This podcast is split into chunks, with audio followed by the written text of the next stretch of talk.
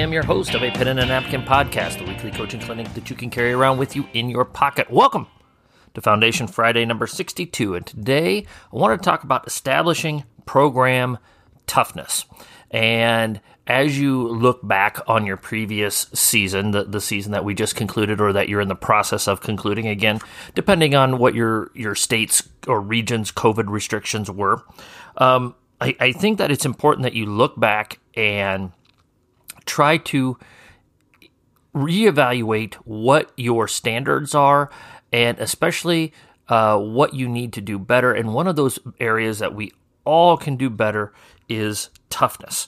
Um, I don't necessarily uh, get too wound up in physical toughness because I think, for by and large, most teams are pretty physically tough. Most players are physically tough. They try to compete to the best of their ability with the gifts that they have been given and as far as physical toughness. It's more about uh, you know finding mental toughness and how do you develop that mental toughness within your program and i think there's about i don't know i've got about 10 to 13 things here listed today about mental toughness and building toughness and establishing toughness within your program. I think that it's important, number one, that you admit that toughness is necessary to be successful in your program. I don't think you sugarcoat that in any way, shape, or form. Um, I think it is important that you explain to your newcomers that there's going to be what we call program shock that there is going to be and that there should be and that you should take pride in some program shock that this is a lot harder than what we thought it was going to be. I think if you don't have that, I think that's a problem. Um, I, I think that you create tough situations for your players to go through so that you make it difficult for them and that they have to overcome something, that they have to overcome some adversity. And then you find out who's really with you. Second thing, I'm very upfront with my players. There's three major areas that you can get into your my doghouse with. Number one, if you're selfish, you can't have selfishness. Number two, lack of concentration, and number three, lack of effort. If you give me one of those three things, then we're going to have issues. Now, if you're selfless, if you concentrate all the time, and if you play hard all the time, then it's up to me to teach the game to you and that's where the responsibility falls on me as a coach and if we don't have the the success that we should have at that point then that falls upon me and the coaching staff and and what we can do better all right. Third thing about developing toughness. I think uh, what you have to explain to your players is that once you get into the gymnasium, it's about the group, it's about the team. Now, you're looking out for certain kids individually, and depending on what they're going through, maybe you have a player who you know is struggling academically and they're worried about that, or maybe they've got a family situation, or they, they, they broke up with their boyfriend or girlfriend a couple of days ago. And, and there's, there's certain human elements that you have to take into it. But overall, big scheme of thing, what you have to explain to your players is is my job is to put the best team that I can put out there on Friday nights. And your individual wants are not part of that process. Um, it is important that we put out there the best team that we can put out there. Now, we talked about three things that we can't live with, uh, that, that we don't want to have, that, that's going to get you into the doghouse. Here's what I am looking for. Here's the two qualities that I am looking for extremely competitive people and extremely selfless people to be part of something bigger than themselves. Those are the two things I'm looking for. And if you can fill those two things in, then you've got a great opportunity to have a chance to play. And like most coaches, it's, it's not like I'm reinventing the wheel here. If you have selfless people and you have highly competitive competitive people, more than likely you're going to come close to achieving the goals that you want to achieve because of those personality traits. Um, there are, I think you explained to your your kids uh, that there's two things I can't worry about that that I can't coach that I shouldn't have to worry about. Number one is your discipline. Uh, you're disciplined to get your homework done. your discipline to come into practice ready to go, ready to play. Again, that concentration thing, uh, those type of things. And the second thing, of course, is your effort. I shouldn't have to worry if, if I have to if I have to coach you up, if I have to convince you, if I have to drag you into the gym, then then we're probably going to have a difficult relationship uh, or is not as good as relationship as we would like because of those two entities. All right.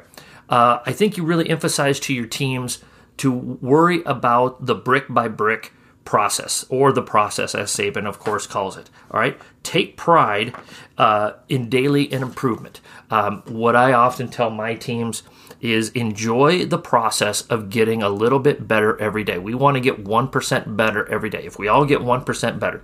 So this year, we had 14 total kids out. So if every player gets 1% better every day, that's 14%. Even this history teacher can do that math. All right? If we if everybody does that in a week, we're going to get 100% better as a team from wherever we work cuz everybody is working on getting 1% better every single day. Worry about the bricks, not the house, not the finished product, all right? I think another thing that you establish with your kids, you're not allowed excuses. Uh, Porter Moser, in, in his book, All In, uh, talks about no excuses, no excuses at all. All right.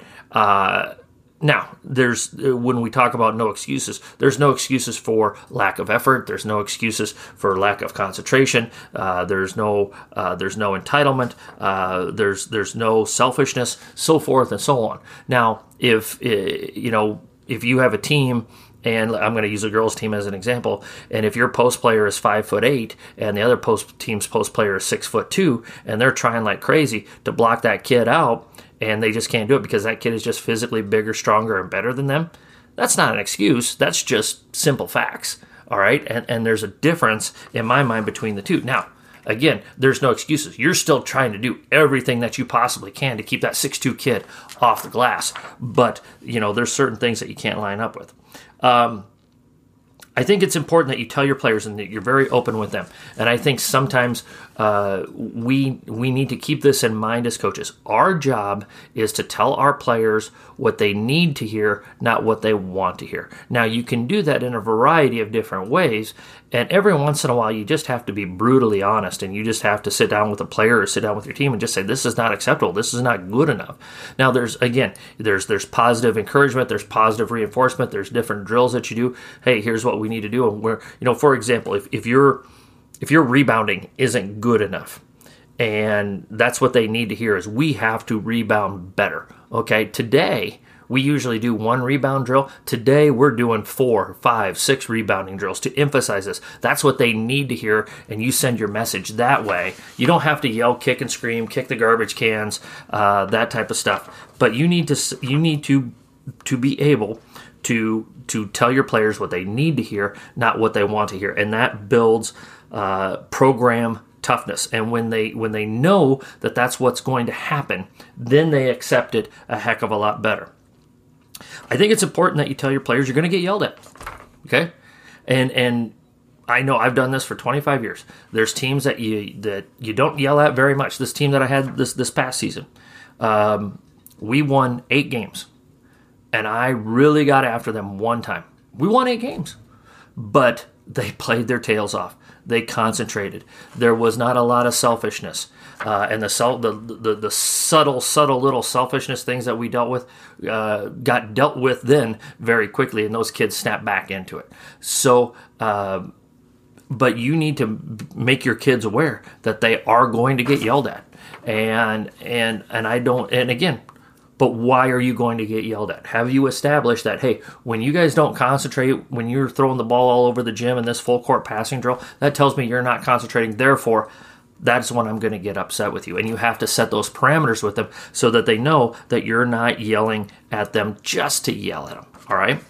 With that being related to, to, to this previous point, you also uh, have to establish uh, with toughness that mistakes are going to happen. In fact, you want to encourage mistakes at times. Uh, to, to let your players know that mistakes are okay and and to play through mistakes because mistake, basketball is an imperfect game there's there's never been a perfect game ever played by anybody and there's never been a perfectly coached game and you explain to your players hey you know, I'm going to make mistakes on the sideline. Uh, our second to last regular season game, what turned out to be our second to last regular season game. Uh, the first thing I did, I came in the locker room and said, "Girls, I coached a terrible game tonight." And we had a game the the, the very next night. I said, "I promise you, tomorrow night I'm going to be better," and and I feel like I was. I, I you know, and and so you you have to accept your responsibility and learn from it and get better from it. And you do that as a coach, just the same thing as players. And you need to demonstrate that as well. So, uh, next thing, you you focus on the 80% of the game that you can control. All right, you can control your shot selection. You can control your closeouts. You can control uh, your effort, your passing, so forth and so on. So often, and and I know we're, we're all guilty of this from one time or another that we get so worked up about the 20% that we can't control like the officials or the bounce of the ball or this or that that we get we get more worried about the 20% that we can't control that we don't focus on the 80% that we can control focus on the 80% that you can control and you do that in practice. Focus on what you can control. Again you can't control that your post player is five foot eight but what you can control is coming up with a scheme to where you try to overcome that five foot eight post player when you're going up against six footers or six two kids uh, night in and night out okay? I think to emphasize uh, program toughness you talk about your team about mistakes that other teams make, and we're not going to make those same mistakes. Maybe you show it to them on film. Maybe you discuss it. Maybe you pick out a newspaper clipping and say, "Hey, look what happened here," so forth and so on. So uh, you you you do that, okay?